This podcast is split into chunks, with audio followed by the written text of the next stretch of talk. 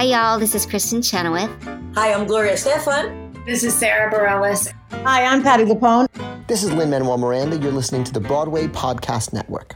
Hello, it is Ryan, and we could all use an extra bright spot in our day, couldn't we? Just to make up for things like sitting in traffic, doing the dishes, counting your steps, you know, all the mundane stuff. That is why I'm such a big fan of Chumba Casino. Chumba Casino has all your favorite social casino style games that you can play for free anytime, anywhere with daily bonuses. That should brighten your day a little. Actually, a lot. So sign up now at chumbacasino.com. That's chumbacasino.com. No purchase necessary. VGW Group. Void were prohibited by law. See terms and conditions. 18 plus. Lucky Land Casino asking people what's the weirdest place you've gotten lucky? Lucky? In line at the deli, I guess? Aha, in my dentist's office.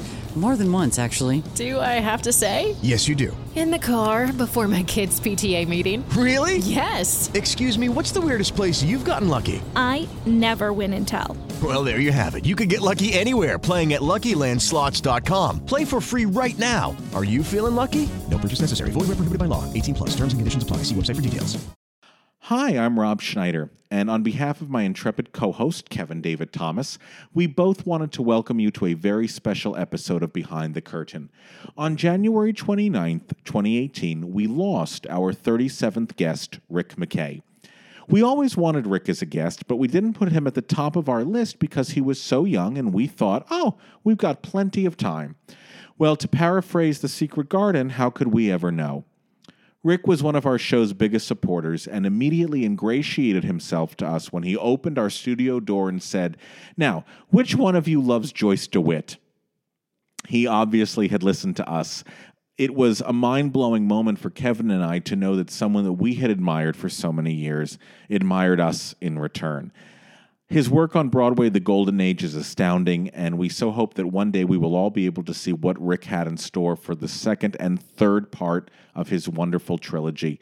In his honor, we have reposted our interview with Rick McKay, which was conducted in October of 2016. We send our love to his siblings Stephen, Linda, Sandy, Stacy, and Hope. We hope you enjoy revisiting one of our wonderful guests who left us waste too soon. Ladies and gentlemen, here is our interview with Rick McKay. Hey, listeners, Kevin and I need your help. Yes, we need your help. Please, please, please. We need your stars. We need your reviews, you guys, on iTunes so we can start to climb those iTunes rating charts. It's simple. Open iTunes, click on the iTunes store, search for Behind the Curtain Broadway's Living Legends. Then click on ratings and reviews. Under the customer reviews, click write a review. Then let us know what you think from one to five stars. If you need some help, think of one star being Carol Channing and Paul Lynde in the road company of the last five years, and five stars being free front row tickets to Hamilton. Although, when you think about it, I actually would give five stars to the road company of Carol Channing and Paul Lynde in the last five years because I think that would be Uh, awesome. I would love to hear. Can I hear "Moving Too Fast" as Paul? that's the that's the one I really want. A Shiksa Goddess. Been through Erica Schwartz and Danica Weiss and the Handelman twins. So there you go. You can also leave a comment if you like. That's it. your That's it. reviews. Send us Thank your you. reviews, Please. friends. Thank you. Hi, I'm Rob Schneider. And I'm Kevin David Thomas. And this is Behind the Curtain Broadway's Living Legends. Don't forget to follow us on Twitter at Broadway Curtain and make sure to join our Facebook page at Behind the Curtain Broadway's Living Legends. And follow us on Instagram at Broadway Curtain Podcasts. Also, you can always listen to our podcasts on the Broadway World. Before podcasts, before YouTube, before Blue Gobo, there was no real way to hear legends tell their stories in their own words and in their own voices. But in 2004, a documentary premiered in the United States, and it was called Broadway the Golden Age, and it featured a plethora of Broadway legends, many the last link to a bygone era, preserving their stories and their wisdom. That's right. And when Rob and I started this podcast, we really wanted to emulate, and in some small way, we wanted to uh, capture the brilliance of this documentary. Uh, we have been inspired by this documentary and are consistently inspired by its producer and director, who has worked tirelessly to capture these artists and celebrate their contributions to the history of this art form. To tell us what it was like to document the stories of Fay Wray, Patricia Morison, Fred Ebb, plus hundreds of others, here is a man who will be celebrated for years and years to come for what he has preserved on film, producer and director Rick McKay. Wow. Thank Welcome. you both very much. Well, we're so happy to speak with you. I was so fascinated because I love your podcast so much, and I thought, wow, this is a slightly different opening today. And, I, I'm listening to you, and I'm like, wow, they were inspired by a documentary. I have to see this. And then I, I'm serious. And then I was like, oh, You made me. it. You. It's They're talking about me. You did all of that. Oh, that's my cool. God. I guess I don't have to rent that now. I've seen that. oh, it's a gift that keeps on giving too. Uh, It's such beautiful work. I mean, to, to start right out, I mean, it's just the amount of time you spent interviewing all of these amazing people, but not only that, editing it and finding the storyline and finding the themes and all of that. Well, PBS told me once that it's they call it an evergreen because they say they can show it and it it never gets old. And Marian Seldes, I ran into her once at Carnegie Hall, and she she grabbed my arm and she pulled me off into a corner and she said, "Darling, it was on last night." I said, "What?" She said, "Our film." And I said. Oh, it was. And she said, I was preparing to go out and I sat down on the edge of my bed and I thought I'll watch two minutes. Suddenly, two hours gone, just gone. She said I could watch it again and again. It's a new oh movie each time. Amazing. And I know how she feels because when I would go to film festivals with it, when it was even just starting, I would have to make copies, you know, because I was editing it. And sometimes, well, not sometimes, I'll be honest with you, we won 17 film festivals and it was for 17 different movies because I use film festivals as our out of town previews. Sure. I kept recutting it because I'd stand in the back of the theater like Moss Hart in Act One and Pace in the back of the theater. And when I heard seats creaking, I'd think, hmm. And we'd show it like five times in each festival. And if I heard seats creaking every day, I'd say, this part's too slow. I got to tighten this part. And I'd tighten it up. And at the next film festival, I'd hand them the master. And they'd say, oh, no, when you submitted, you sent the film. I'd say, yes, but there's mistakes in there and there's dropouts and there's things. So I did a new copy for you. And they never knew because the judges, you know, would not watch the film again. They'd introduce it and they'd run off and put a fire out in some other theater. So we would actually win for a different movie in each festival. That's you know? incredible, yeah. And I, I just kept tweaking it that way, mm. you know. But I, as I would be making the new copy, as the, you know, pulling an all nighter, packing and stuff, I would find myself sitting down and watching it all over again and thinking, mm-hmm. this is a good movie. You know, I never get tired. I can sometimes, even now, you know, if it comes on TV or something, I will find I can, or if someone, I watch it with someone, or if I have to go to a screening because I'm lecturing on a ship or like I'm lecturing at a university, I always, like a fool, watch the beginning of it because usually, you know, as you know, at a university, if, if I'm asked to come, usually the professor has seen it, you know, or the head of the department, and they'll ask me, do you want to have dinner during the film or do you want to watch it again? I'll say i've seen it you know so but i'll say do you mind if we watch just until this moment like 10 minutes in? And it's like i like like you're a director and you want to make sure that you know the audience is getting it and that Yeah. the cast is getting their laughs as if you mm-hmm. can run backstage and say pick up the pace or something Right. you know it's a, it's a movie rick you know Right, but right. i wait until You Shirley did Mac- it. Shirley Yeah. MacLaine says, you know, like when I ask the guys when's the first time you saw a show, I wait like for Shirley MacLaine to say, well, I think it was 1763. or until Charles Nelson Reilly says, you know, about Julie Harris, you know, you can get out of here, you know, you know, Yeah. like the Moz, you Yes. know. You know, he says, not the Roseanne show. you know, and the audience all screams with laughter, and I look at the head of the theater department and goes, okay, we can go. Yeah. You know, like it, it's okay now. Have you always been in love with show business? Mm, I think so. I mean, I was a weird kid like most of us are. I was the classic middle kid. There were hmm. eight kids in my family in Oh, a small wow. town in Beech Grove, Indiana, and I was hmm. the fifth of eight. You know, I was once writing a memoir that I was going to name Fifth of Eight, you know, and I even thought, you know, five slash eight would be like a great cover art for Absolutely. it, you know. But, you know, I grew up in a small town, like I said, in Beech Grove, Indiana, and, and I loved old movies. In fact, our afternoon movie, we all had one of those three o'clock matinee movies. Our hostess, believe it or not, was Frances Farmer. Remember Frances Farmer? Did you ever see the movie Frances with Yeah. Jessica Lange. Oh. about the Hollywood actress who was Yeah. lobotomized. Oh, my You know, the gosh. true Yeah, yeah, story. yeah, Frances yeah. Farmer was nominated for an Academy Award that year for that and for Tootsie. It's one of the few years an actress nominated for two Oscars the same year. That's right. Wow. That's and in fact, she won for Tootsie because every time an actress is nominated for Best Supporting Actress and Best Actress, she's always won for the supporting role. Yeah. For some odd reason. how fascinating. So yeah, Frances and the real Farmer was your- Farmer was after the lobotomy, and she was uh, discovered selling perfume over a perfume counter in a department store. She was discovered by Ralph Edwards selling perfume and put on "This Is Your Life." Frances Farmer. Wow. And she got a flurry of activity and made like two teen rock and roll movies. And then the offers dried up because, you know, a lobotomized actress can't memorize that many lines. So the only decent offer was to move to Indianapolis and host the three o'clock afternoon movie. And she would, you know, stare kind of glassy eyed and talk a little bit about the Theater Guild and things, you know. And when I was living in New York at the Theater Guild with Clifford Odets, we would sometimes do a play that this movie was based on. And she'd introduce the movie. And I would run home from school not knowing any better. My mother would say, Why do you watch that woman? She's always drunk. and, you know, we didn't know she'd been lobotomized. Lobotomized. Yeah. Wow, that is fascinating. What, what so I learned from old movies from Frances Farmer. From a lo- What a chance did lobotomized boy actress taught Yes. a lobotomized icon to be. You know, So you really did not have a chance. This this was in your blood. This was in your so to speak. You know, What were some of the favorites? back then. Yeah. I used to love the the musicals. I fell in love with Doris Day, Mm. partly because I loved Marilyn Monroe, and and my mother thought that was unhealthy.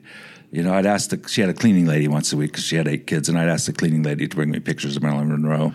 Ah, yeah. Who I didn't know was dead, and my mother thought that's not a healthy thing. If she'd known how I turned out, she probably would have encouraged the cleaning lady bring him more pictures of Marilyn. Any blonde, lots of them, but she didn't think that was healthy. So I transferred it to Doris Day because I thought she was above reproach, you know, Mhm. and all American and things like Awesome. that. So I loved those musicals. You know, I loved the MGM musicals, and I loved um, and the Warner Brothers musicals. But I loved movies for some reason about movies and movies about show business. I loved backstage. I loved like All About Eve. Mm-hmm. Oh mm-hmm. yeah. I loved the intrigue of backstage dramas. Mm-hmm. I loved anything where you saw the view from the wings. Why? I don't know. Like, remember in Stars Born when Norman Maine stumbles onto the stage drunk? Yeah. I just thought there was something about the danger of Jack Carson and those ballerinas trying to keep Norman Maine from stumbling onto the stage when poor Judy Garland is performing with her boys behind her. You know, you got to have me go with you all the time. And he's drunk, and Jack Carson, the publicity agent, is trying to keep him from going on. And I remember as a kid thinking, what is this domain? Why is there this line? Right. What are the footlights shining up? And there's a thousand people in the audience, but there's these artificial lights making everyone so pretty that's on the stage. But then there's this third domain in the wings of all the show people that the audience can't see. And this one man can tread in between the two, but it's forbidden to break that, not the third wall, but it's, or, or the fourth wall, I guess one Yeah, say. yeah, yeah. But I guess this would be what, a third wall? Yeah. But he was going to break in between. And then when he did, Judy Garland covered for him by grabbing her arms around it and making it Yeah. appear. And then in the box, you know, the studio head's going, oh no. And I remembered as a kid being so fascinated with anyone that stood in the wings and traversed the two worlds, you know? That's fascinating. Well, there were three worlds, really, weren't there? The backstage, the onstage, and the audience. Yeah. And I guess that's sort of, I never have thought of this in my life before until you asked me. But I guess that's sort of what I made into my life is now what I do is traverse those three worlds. Yeah. And show or us make those it worlds. possible for the audience to. To see all of them. Yeah, Oh, yeah. Mm-hmm. I guess Oh, yeah. I take that viewpoint now so that the audience sitting in a movie theater or at home, mm-hmm. you know, with the DVD or, you know, streaming. In fact, I used to love when Broadway the Golden Age was in theaters. Sometimes I would like wear black. Sometimes I would wear black. Hello, I'm from New York. We, We all wear say black Rick is wearing black right now. yes. Funny the day you'll find me wearing black. But you know, all over the country, the movie would play, and I'd go and do Q and A's everywhere. But sometimes in a matinee or anything, you know, I would um, I'd slip while the movie was playing up near the screen in the dark and watch the audience watching the movie. And I would find some theaters, you know, you can go behind the screen. I don't know if you know this. Screens are perforated. For some oh. reason, perforated screens being perforated makes them appear more three dimensional or uh-huh. something. They're perforated, and it's fascinating because if you can get behind a movie screen, you can watch the audience oh, watching wow. the movie, but they can't see you. That's cool. Oh, that's it is wild. very cool because depending on what's showing on the screen, if it's something light, you can see their reaction. So you better make a good movie. Right. Yeah. Which you better want to see the reaction. Because if it's a real stinker and they're go- looking at each other and that their watch is going, Oh. do you want to see what's playing next door? You know, something you, you don't want to see Let's that. go you know. backstage to the next theater. Were, were Wanna you, hop? were you performing when you were growing up? Um, well, yeah, I did all the plays in high school and things like that.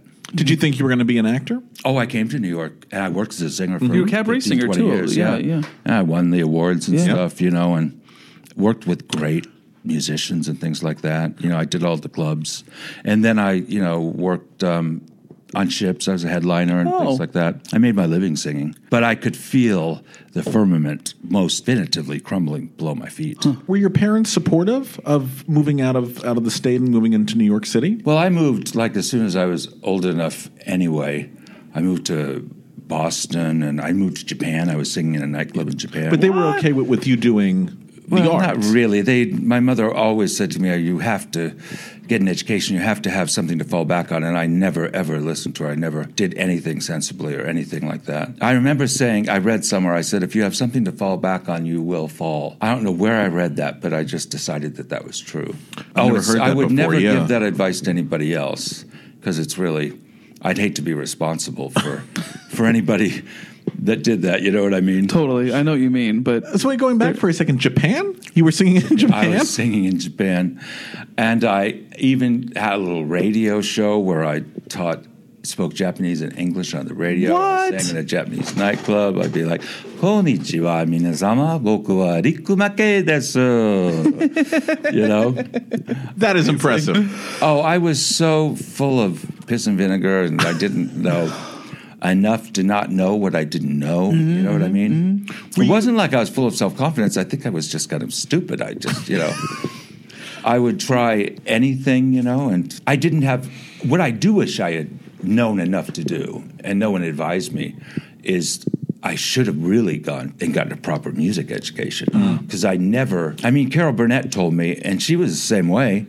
She never learned music. I mean, she went backstage. She told me about one night she was at the rehearsal club and depressed, and it was a Saturday night, and she got the Sunday Times early, and she was reading it, and she saw the pajama game and saw that Eddie Foy was in it, and Eddie Foy was in it, and um, she said, "I know someone that knows Eddie Foy. I went to school with," and she just brandished his name around and got backstage somehow. And she suddenly heard this thunder and thought it was pouring outside and realized it was the end of the show. And they started running off stage. John Raitt, Janis Paige, Carol Haney, and Eddie Foy came off. And she said, Mr. Foy, Mr. Foy, I know Mike Smith that was in, uh, you know, that cop uh, movie with you at uh, Warner Brothers. He's like, kid, I don't, I don't know who you mean. What do you want? You know, and she goes, I, I need a break. And he goes, what are you talking about? And he's sweating. He's got a towel. And she said, I just need a break. I, you know, and he goes, well, have your agent call me. She goes, I don't have an agent. That's the problem. He goes, well, then, you know, what do you, you need an agent? What do you do? You know, maybe I can get you, you know, an audition for, to be in, you know, in the chorus. Do you sing? And she goes, well, I don't think I can be in the chorus. I don't, I don't read music or anything. He goes, you don't read music? Well, then maybe I can get you in the dancing chorus. She goes, I don't really dance. He goes, well, what, what do you do? She goes, I'd have to be a featured player or a lead because, you know, I don't read music or anything. You know, and I was like that. I didn't really properly learn to read music or anything. I could just do the melody. You had to be a star. You'd have to be a star, you know. So I had to do my own show. I had to do stuff like that. I didn't even play an instrument. So I'd advise anyone now, if you do anything, you know, Yeah. learn everything you can about your chosen craft and go to school for that. Mm-hmm. Fight your way. And no one taught me that. I did study. I mean, I had a great. You know, I met Barbara Cook. She sent me to Joan Kobin, who was Bob Kobin's wife. Mm-hmm. Bob Kobin, who was her teacher and taught her everything. You know, she owes her entire career to him you know, and Wally Harper sent me there too. Oh, and I lived Oh, for years with Wally Harper, you know, and he played for me. You know, we were lovers. So, I mean, I had the best in that department. I mean, I was vocally trained impeccably, but you know, I, I I never could have come up through the ranks, you know, Mm-hmm. singing. You know, in a chorus of a Broadway show or anything like that. Who are your favorite songwriters? Well, Rodgers and Hart. I mean, I told Mary Rodgers once, you know, we became good friends. You know, I said, I know it's inappropriate, but, you know, I don't think Rodgers and Hammerstein really, it even compares to Rodgers and Hart. And she said, Well, I can't say this, of course, ever to you officially, but I completely and totally agree with you. You know, she said, I could Wow. never say it on camera. Yeah. Were you a big fan of documentaries as well? Well, I loved like Al Maysles', you know, hmm. and things like that. I mean, I, but I wasn't obsessed with documentaries or anything like that. You know, I loved good documentaries, but I wasn't obsessed with them when I was grow- when I was growing up. Definitely, I wasn't because you didn't see that many. I was more, you know, I mean, I'd see any film when I first moved to to Boston. I used to see when I first started really getting into film and going to Sundance and stuff. I would see three to five movies a week. I would see everything. Oh my gosh, really? Wow. Yeah, I think everyone, when you get into film, goes through that phase. I mean, I would go to the movies. Sometimes I go see a Broadway show, and before there were like iPhones and when there were Palm Pilots even, and I would come right out of the theater and I'd look at my Palm Pilot and see what I could see on my way home. I remember when Broadway the Golden Age opened, the Wall Street Journal reviewed it, and Terry Teachout said, If Broadway the Golden Age is not playing in a movie theater near you, call your local art house and raise hell, because this movie should be seen in a theater, even one that serves popcorn. and I'll never forget that line. And it really turned things around because it was a national newspaper. And evidently people did call him and said, you know, because he said it should be seen in the theater, meaning with other people. Yeah, Yeah. you know, exactly. and stuff. And I remember what it was, you know, like, uh, because I really wanted it to play theaters too. And it did. And it was. And sometimes people still write on Facebook and stuff. I remember the first time I saw. I remember reading just on Facebook last week because it popped up again. The New York Times wedding notice of two gay guys who met because one of them was coming out of seeing Broadway the Golden Age in Australia. No way. And Oh, my met gosh. the man he would marry on the street. Amazing. On that street in Melbourne where the movie was playing and he came out. In the theater, it was a pretty special experience. I saw it at the Sunset I wish I saw it. Five, the Sunset on Laemmle, Laemmle Sunset. Yes. Do you know what I'm I- talking about? Yes, and yeah. I and I yeah, I opened the I was there for the premiere, the LA premiere, and I wanted to open in that theater. The ArcLight wasn't open yet, and I Yeah. thought that was the premier art house cinema in LA. And it's it was really really wonderful but i don't think i ever had this experience in a movie theater since which is when you would hear something funny or you would hear something said the audience a group of strangers would turn to each other uh, to commiserate on what they on what they had just seen. And i don't think i've ever had that experience before and i don't think i've ever had that experience since. There really was any documentaries documenting broadway at that point it was either a documentary featuring a specific composer Mm-hmm. a specific show but nothing like what you set out to do Well, a- actually, I think that Dori Berinstein's documentary was around the same time. Show business. yeah but that was same. That was doc- documenting a contemporary. It was a season. conte- Four yeah. shows, right? That, yeah. Yeah. and i think if i remember correctly And the it- PBS series came out that same summer. But these were people reliving their own memories. Uh, it was focused on plays as much as it was focused on musicals. Yeah, I don't think anyone else has done that. I'm proud yeah, of that. because it was it was very even. It wasn't just you know because the, the PBS series is focusing primarily on musicals. It's there is there is no only discussion of Laurette. Taylor. There's no discussion of Tennessee Williams, and you you capture that. And I really did try and make it just about the theater and to have no line in between. I didn't want there to be any, now we're going to talk about plays, now we're going to talk about musicals. Because I remember Joan Kobin, my singing teacher and Barbara's teacher, used to say that singing is just talking in rhythm. Mm-hmm. And you shouldn't feel like now you are talking and now you are singing. It should really be you're just talking and then you're singing, and it mm-hmm. shouldn't be a very different thing. And I thought that's the way I want my film to be. Mm-hmm. You know, that it shouldn't be. And I noticed that people sometimes, like Mercedes Ruehl, called and left me a beautiful message, and you know, I hadn't even met her, but she told me that your your film is about great theater acting. And then at the end, she said, "And the parts about musicals is really good too." But other people will say your movie about musicals, and people see what they want to see in it. Exactly. And I always thought that was great. It's what you want it. It really is. To be. Every time I watch it, to me, it's like a prism. If you turn it this way, you get one uh-huh. vision. If you turn it another way, you get another vision. And I think it's it's one of those movies that you can watch repeatedly, and every single time something new will pop up to you, or, or some piece of wisdom will hit you in a different way. I know sometimes, like older gay men will say to introduce me to someone and say, "Oh, Rick made the most wonderful movie about the glamorous older women of Hollywood." And I'll be like, "What? what? You That's know? what I did.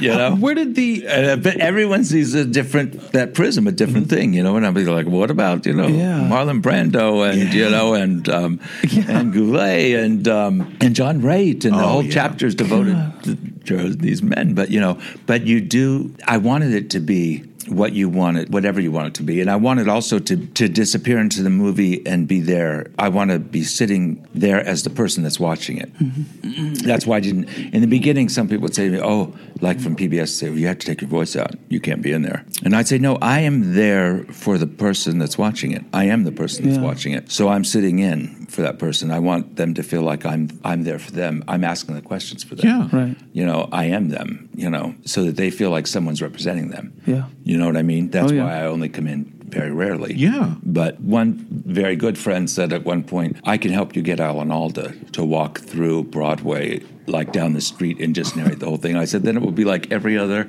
generic, low budget PBS special. Yeah.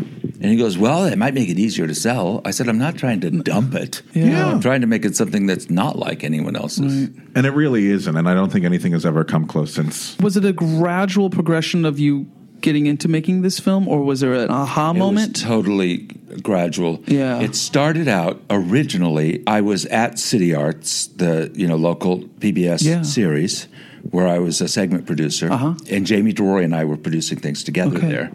And um, when we were on hiatus, my friend June Havoc, remember oh June? yes, of course, Baby, June. Baby June, invited me out for the 4th of July to her house in Stamford, Connecticut. And her assistant, Tana, and June said, I have the best idea. They had two friends, um, Jessica Darrell, Jessica Weiner, and um, her sister, Deborah Grace Winer. And Jessica was painting a mural, and it was going to be in the new Visitors Center. And it was going to have a 100 Legends of Broadway on it. And they said, This would be a perfect piece for you to do for City Arts. I said, We're on hiatus. You know, they don't even we don't even have meetings. No one's even in the office for three months. And they said, it's a shame because she's starting it like this week and it'll be done by the time your show starts again. And I thought, oh, maybe I'll just shoot it myself mm-hmm. and pitch it to them. But I, but they'll be done. Maybe I'll just shoot a piece over the summer because they always want me to do like show busy things, and I am getting tired of doing the same kind of things with them. You know, producing the same pieces. I thought maybe I'll do a piece about an artist. So Jamie and I decided we would do it just on spec. But when the show started up again, they were totally not interested. You know they completely passed and we'd put the whole summer into it. So then I thought maybe I'll just turn it into like a short film. But then I pitched it to other avenues at PBS and other places, and there was no interest in it at all. They weren't interested in the piece or the mural. Wow. And I thought maybe I'd try myself to submit it other places and things like that. And then I asked a friend of mine who who was an editor for me at PBS, and she also edited Michael Moore's um, Roger and Me. And she said, what would possibly make it interesting is talk to the people in the mural. So they were friends with Karen Ziemba, and I interviewed Karen in her dressing room. And she was interesting. She's a sweetheart. But I was curious when I went to LA to do some stories for a magazine, because I was writing already then and segueing out of performing completely, basically, then. And I was writing. So I interviewed Patricia Morison, and that's what really lit my fire because she started telling me about um, about what the costumes weighed in Kiss Me Kate because they had no money. And she said they had to use upholstery material. Thought was a good idea until she found those big gowns weighed like 75 pounds. And I remember just, I could have spent the whole day in her apartment with that bird of hers, you know, that landed on her head during the interviews and things, her parrot, you know. And I was just fascinated. And I think on that same trip, I did Tom Bosley and a handful of other people. It's Kaley Cuoco for Priceline. Ready to go to your happy place for a happy price? Well, why didn't you say so? Just download the Priceline app right now and save up to 60% on hotels. So, whether it's Cousin Kevin's Kazoo concert in Kansas City, go Kevin, or Becky's Bachelorette Bash in Bermuda, you never have to miss a trip ever again. So, download the Priceline app today. Your savings are waiting. Go to your happy place for a happy price. Go to your happy price, Priceline. Judy was boring. Hello. Then Judy discovered ChumbaCasino.com. It's my little escape. Now Judy's the life of the party. Oh, baby, Mama's bringing home the bacon. Whoa, take it easy, Judy. The Chumba life is for everybody. So go to ChumbaCasino.com and play over 100 casino style games. Join today and play for free for your chance to redeem some serious prizes. ChumbaCasino.com. No purchase necessary. Void where prohibited by law. 18 plus terms and conditions apply. See website for details. How were you getting in contact with these people? What were you telling them that you wanted to interview them One would lead to another. Each one would connect to another. Like I went to an opening of something. I think it was with Tovah Feldshuh or, s- or someone. I forget who I was with, but I saw Bea Arthur at it at the opening, and she was surrounded kind of with a phalanx of guys, you know, that were like her like Bea posse, you know. And I kind of cut it and I said, Bea, it's Rick McKay from PBS. And she's like, Hi, Rick. Like, am I supposed to know you? Right. And I said, I'm doing this. Um, and I would use the PBS thing for a lot of years. Oh yeah. know. And I think I was still at City Arts, so I could use it then anyway. But I told her I was doing this Broadway project, you know, and you know, and she said, "Well, I'm not, I'm not here. I'm leaving tomorrow, you know." And I said, "Well, I'll be in LA shooting too." And she says, "Well, call me. Here's my number." And I wrote it down, and I thought, "Oh, this is good," you know. Yeah. So I called her when I got to LA, and she said, "Well, I have to have hair and makeup. I know you guys have no money, but I have to have hair and makeup. I can't do this with no hair and makeup." And she goes, "I know someone that's pretty cheap though," and I was like, "This is this is very good." and she gave me the number. And I called them and booked them and booked her at her house, which was good too. And I remember when I got there, she said, Well, the girl's here already. She's in the, and we're doing it in the bathroom. We're doing hair and makeup in my bathroom because it's big. She said, Why don't you walk, look around the house and figure out where you want to shoot for starters? I said, Okay. And I walked and I looked around and um, figured out where I was going to shoot and, and set up. And then, like half hour later, I went into the bathroom and said, I think, you know, how are you doing? She said, Well, I'm just about ready. And I said, um, I think we figured out where to shoot and everything, you know. And she goes, I said, I'm just about ready. And she goes, I didn't even hear anybody. Did you let them in? I said, Who? She said, The crew. And I said, Oh, well, there is no crew. And she goes, What are you talking about? I said, Well, it's just me. And she goes, well, what in the fuck am I doing here in makeup? well, there's no cameras or anything? I said, no, there's cameras. I set up the cameras. She goes, wait a minute, honey. I don't know what this is, but I'm not doing all this with no lights. I said, no, there's lights. I set up all the lights. She goes, is there sound? I said, yes, there is sound. She goes, there's no sound man? I said, no, I'm doing the sound. She goes, are you, but you're running the camera too? I said, yes. And she said, I shudder to ask who's doing the interview. I said, well, I'm doing the interview too. And she looked at the makeup girl. She goes, oh, what in the fuck did I get into? I said, oh, I promise you it'll be okay. I do this all the time. She goes, oh, he does it all the time, you know? And then we proceeded to go in the living room and I mic'd her and, you know, wired her and everything. And then she, um, she said goodbye to the makeup girl because, you know, she was on the clock. Yeah.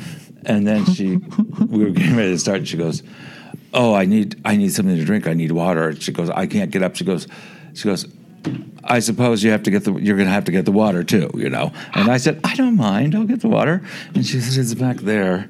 Jesus Christ, you know. So I went to get her water, and when I went in the kitchen, next to the sink there was a wall phone, and under it was like a stack of mail. Mm-hmm. And so I was running the water, and one of the letters was open, and it was had like Nanette Fabray's letterhead at the top. I wasn't reading her mail intentionally, but it was a large glass, and the water was getting cold, and it said. Dear B, 80. Can you believe it? I'm going to be 80 years old, and the neighborhood playhouse is throwing a party for me. And Angela Lansbury, Shirley MacLaine, Carol Burnett are all coming to perform and celebrate me, and I hope so much. She goes, "Did you get lost in there?" And I went, "No, no, no, no, it's, I'm coming." And I went back with the water, and we did the interview, and it went great. We went. We probably did like an hour and twenty minutes, and we thought it would be quick, but we got along really well. And after it was um, over, she said, "Well, I was dreading this when you told me it was just you. She said, But I must admit, you seem to really know what you're doing, and God forbid you really know me and you did your homework. I said, Well, I certainly wouldn't waste your time if I hadn't done my homework. I said, There's nothing worse. And she said, I should ask you, do you have everyone you need? I mean, have you. Have you gotten everyone you need? It sounds important what you're doing. I said, "Well, I'm. It's coming along." I said, "I have been looking for like um, I'm still trying to find your friend, you know, Angela Lansbury, and like Shirley MacLaine and Carol Burnett. And she goes, Oh my God, you will not believe this. I'm seeing like the three of them next week. I said, Oh my God, you are? And she said, Yes, I am. She said, Go over there to the piano, and on top of it, look, no, over there, over there. She said, Now get my address book and just just bring it to me, bring it to me. And on the top of the piano was this, like we all used to have back in the day, those big address books that are have a, like a giant thick rubber band, and they're holding like like torn off envelope backs and matchbook covers and post-its and all those pieces of paper and things like that. She goes, "Yes, bring it, bring it." You know, and I'm like, "Okay." I'm like, "Oh my god, this is like a gold mine." Holy Grail, yeah. and she starts saying, "Now who?" And she's putting on her glasses, and that was the beginning of it getting much, much easier. B. But you had to like prove, not prove, but really prove that you were not just that you knew what you were As well, about. I Yeah. should too. You Oh, know? yeah, yeah, yeah. We because I've been interviewed by more people who come to my place when the, you know, and they drop IMDb pages. They print it out. The, the ink is practically still wet. You know, Yeah. that they haven't even read like on the train on the way there. And I don't mind, but I mean, I know they'd never watched the movie and they Yeah. are not really interested. They're just they've just been sent there to do it. You know. Totally. Do you? Or they do it on the phone, and I know they're not even recording the conversation oh. because I'll feel I can hear on the phone. Sometimes I'll hear, and then nothing for the longest time, and then so I'll think, and which is a horrible sound to hear because you think, okay, that was really boring Yeah. in between. got nothing there. And scratch, scratch, scratch means I can pretty much count on inaccuracies galore, which usually are. Sometimes they'll they'll they'll start writing halfway through somebody I quote, which means when I read the Yeah. interview that it'll be like so wrong. Right. You know, Do but you that's find life. do you find that your interview style changes based on the person you're interviewing? I don't think so. You're always Rick. Rick that that that energy, that persona doesn't change. No, I really don't think it does.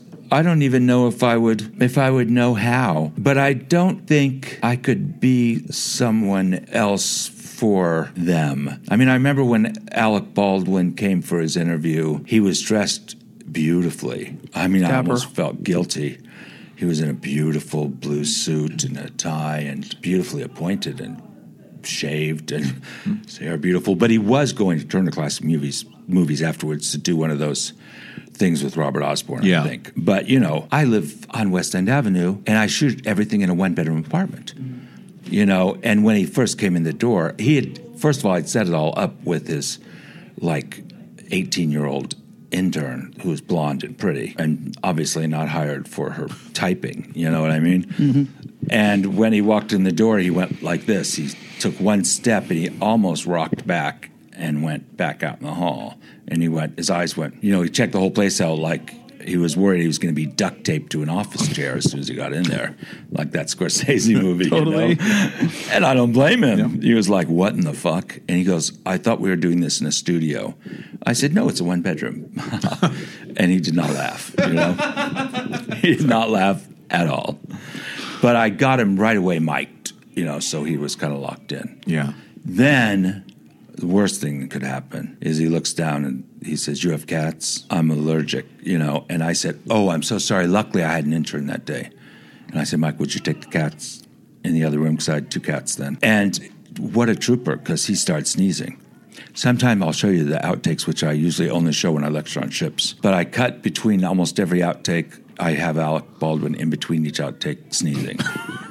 Until he's almost in tears, but you don't see that Oh, in the film. But he's like, Oh, bless his heart. I know. And when I showed on ships, and those ships are so expensive that usually they're they're um, really kind of uh, how can I say it politely, like right wing Republican Yes. people. Yes. And they'll say afterwards, "Boy, never liked that Alex Baldwin before, but." You know, you got to give him credit. He's very likable in in those sneezing parts. you know, I liked him there. He's, you know, he's an all right, a okay guy. you know? Amazing. Totally. Because he, you know you have to give him credit. But when he left, he looked at this cute blonde intern and he said, "You know, you asked me what a documentary was. You know, when we came over here, and uh, this is what a documentary is. This is what's important. This is the real thing." And you know, I was really struggling. And I tell you, I dined out on that for weeks. Yeah. You know? Yeah. It really, I, I really appreciated it. Even though it was the antithesis of what he came in the door Sure, thinking. sure. I had to give him credit, you know, because Yeah. it was like, this is what matters, you know? Yeah. And he Yeah, gave like- a great interview. Yeah, oh, Yeah. And he loves to talk. And you can see as he's spinning it how much he loves, you know, he's giving these great allegories, you know, Uh-huh. like, you know, a theater director, is a, a film director's job is to bring a $60 million oil tanker into the harbor without a spill, you know. Totally. You know, and he just loves it, and he has such a gift uh, for language yes. that way. You almost think he's wasting it. And How do you get someone to, to come out of their shell? make it about them, constantly about them, you know, and to build them up, you know, and talk about how great their work is and the effect that they've had on people and the effect they've had on you. Usually it's very, the harder they are to break down, the more you make it about them, they tend to break down, it seems. Do you know what I mean? Yeah. It's hard for them not to break down when it's all about them, it seems. You know, I have had people that you finally get to break down like that and you think you've really broken them down, and then when the interview ends, it, it goes right back up again. Oh, And interesting. cold and hard as can be. Mm-hmm. I had one person, I won't mention their name, who's practically royalty, who who even when the interview was over, I said, "Do you mind if we get a photo together?" They were like, "No, of course, darling."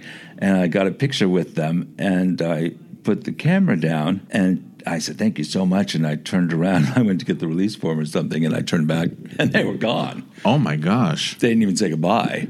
I mean, talk about a cold fish. Ooh. You know, some of them turn it on just for the camera and then it's so off. Whereas other ones can be just completely warm as can be. Isn't one of you, I think it's you, a Joyce DeWitt fan? Yes. My God. Yes. Both are. You both are. Yeah. She I, I is love not. that. I never thought that sentence was going to come out just now. I have to tell you, Rick. From me? Yeah, I didn't know you. Of all the names you were going to say, I did not expect Joyce DeWitt. oh, thank you. I have no shame. I, I, you. am a proud Sorry. fan of yes, Miss DeWitt. please continue. Joyce Hmm. is incredible. And she has she been on your show? no. No.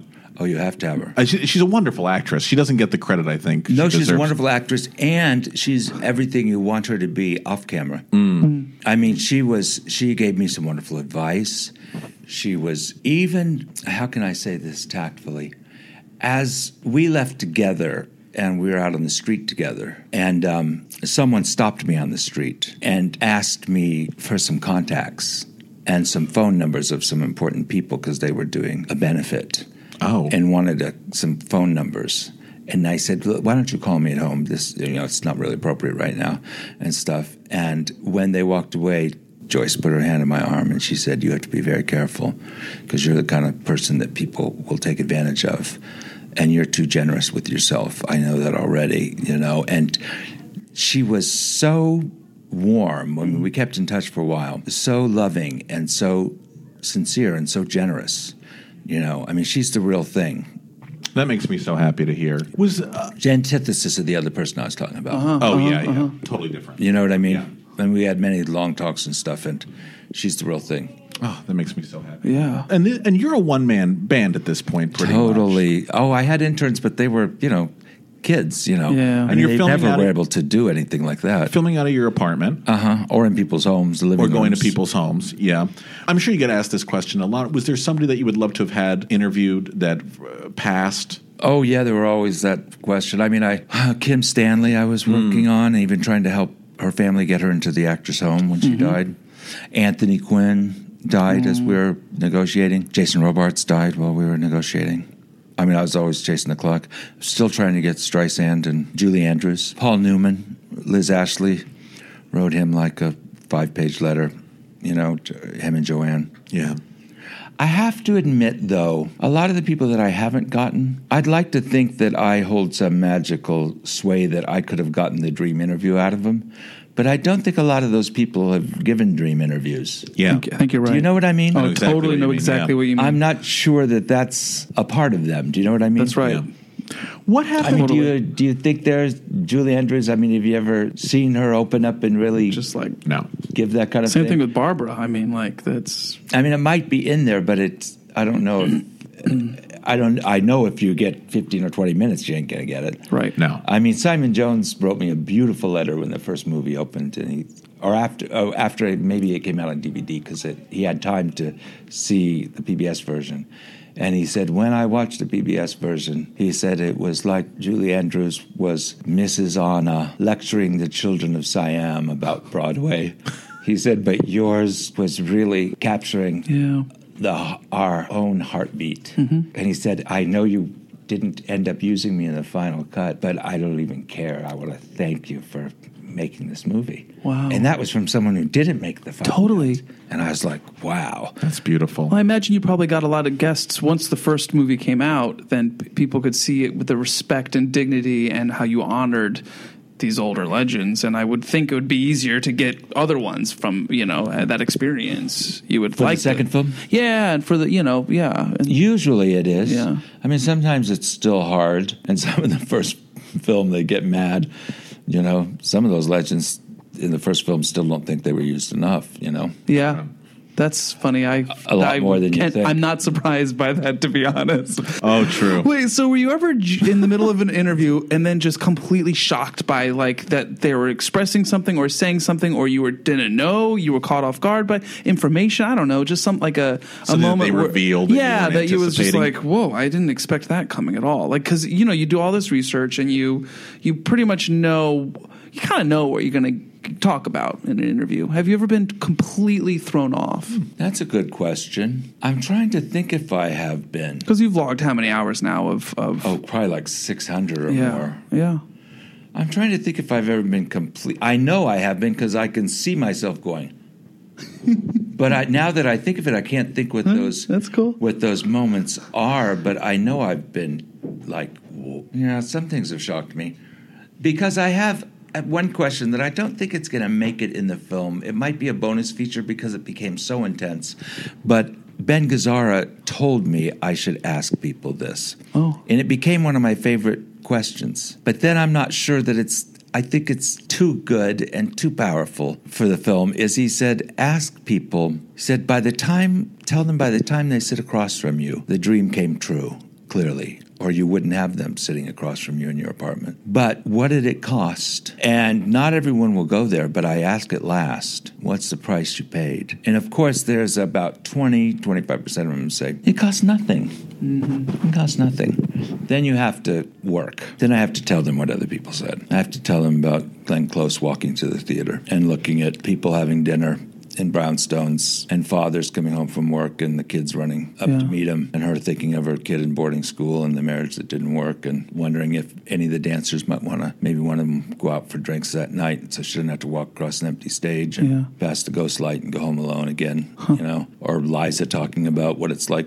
to go out with the new man in her life who she thinks might be it and then the maitre d' saying miss Minnelli oh mr Minnelli how are you and seeing the guy either crumble or you know realize he's not strong enough to take it or he's too strong to want to even deal with it Right. and then deciding you're never going to get married again because this is not worth it you know because you can't no guy wants to deal with this you know you know and the different you know the price people paid you know or the woman who who has to say to the little girl she never had you know mom i can't talk today. She has a show tonight. Mm-hmm. And she knows what she would say to the little girl. That's why she never had the little girl. And she even knows it's a little girl mm-hmm. that she never had you know. That's why she never had children. She's telling you this story as she has a tear in her eye. And a lot of time you know or Diahann Carroll saying would my daughter be the woman she is today if i had been there? Right. she said what ben's not telling you is that it's not the price you pay.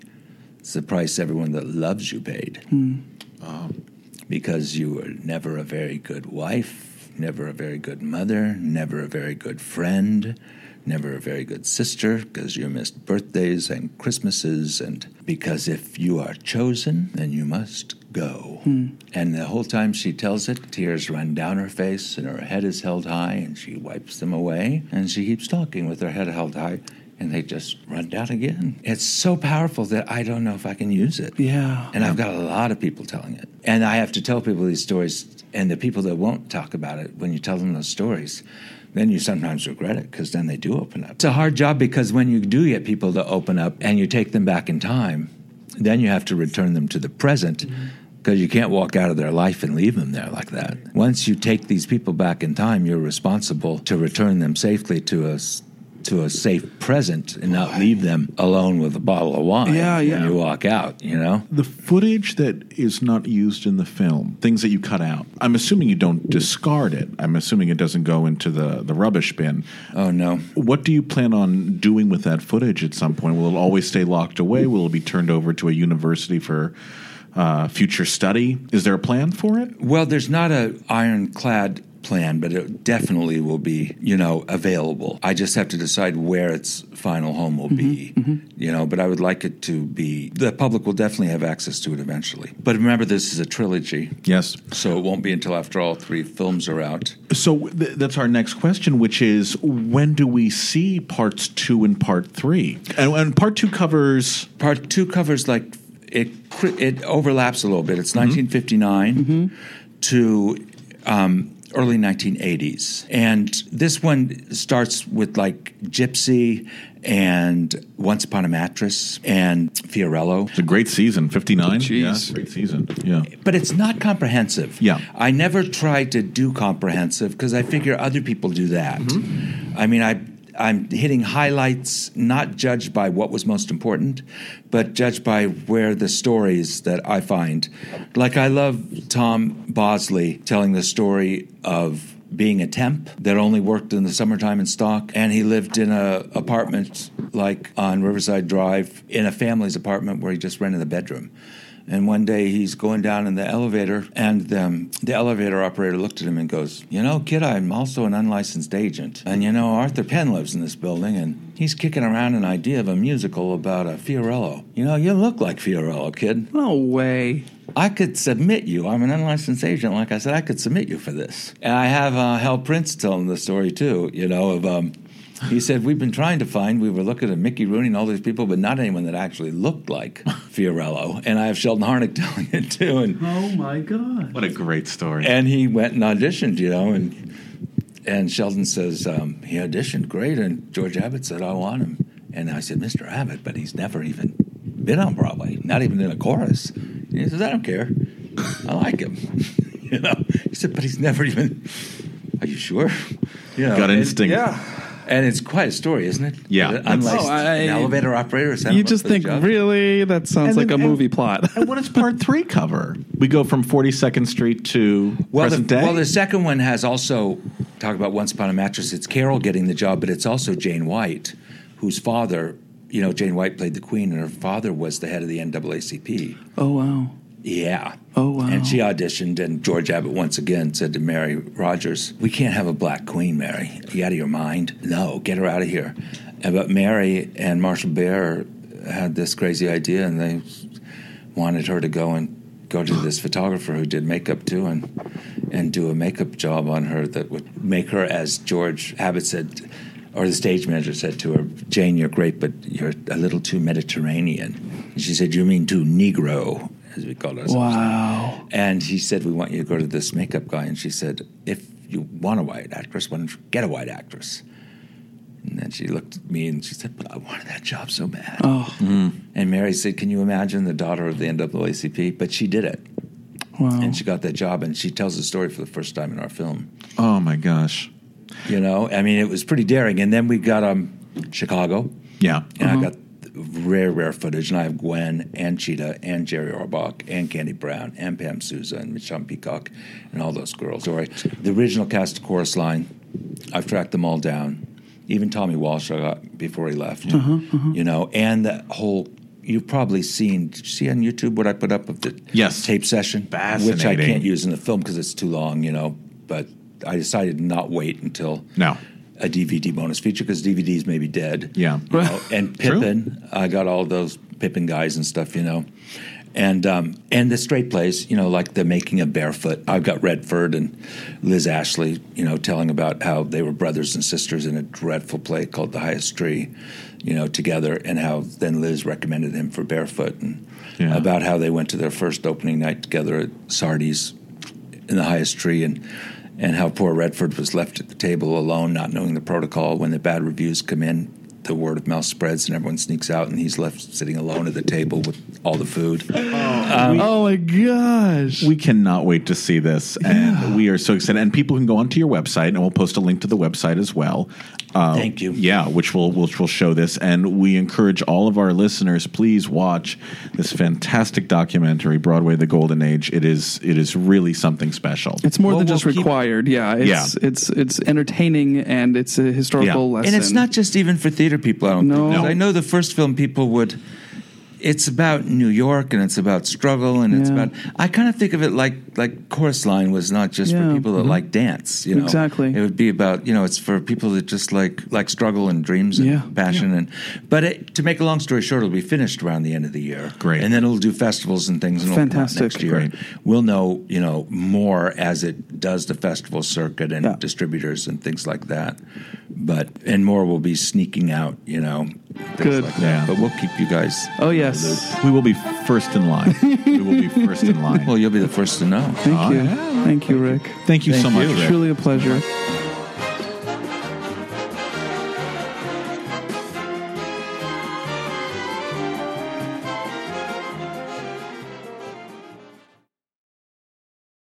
Hey, it's Leslie Odom Jr. here on the Broadway Podcast Network to tell you about the Rise Theater Directory, a program of Maestra Music. Rise is a national online resource designed to connect and empower backstage and administrative and creative theater professionals from underrepresented backgrounds.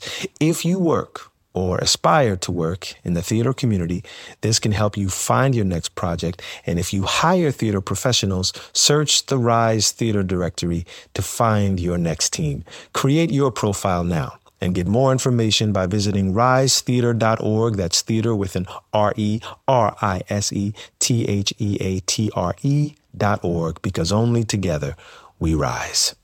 Hello, it is Ryan, and we could all use an extra bright spot in our day, couldn't we? Just to make up for things like sitting in traffic, doing the dishes, counting your steps, you know, all the mundane stuff. That is why I'm such a big fan of Chumba Casino. Chumba Casino has all your favorite social casino style games that you can play for free anytime, anywhere with daily bonuses. That should brighten your day a little. Actually, a lot. So sign up now at chumbacasino.com. That's chumbacasino.com. No purchase necessary. Group. Void were prohibited by law. See terms and conditions. 18 plus.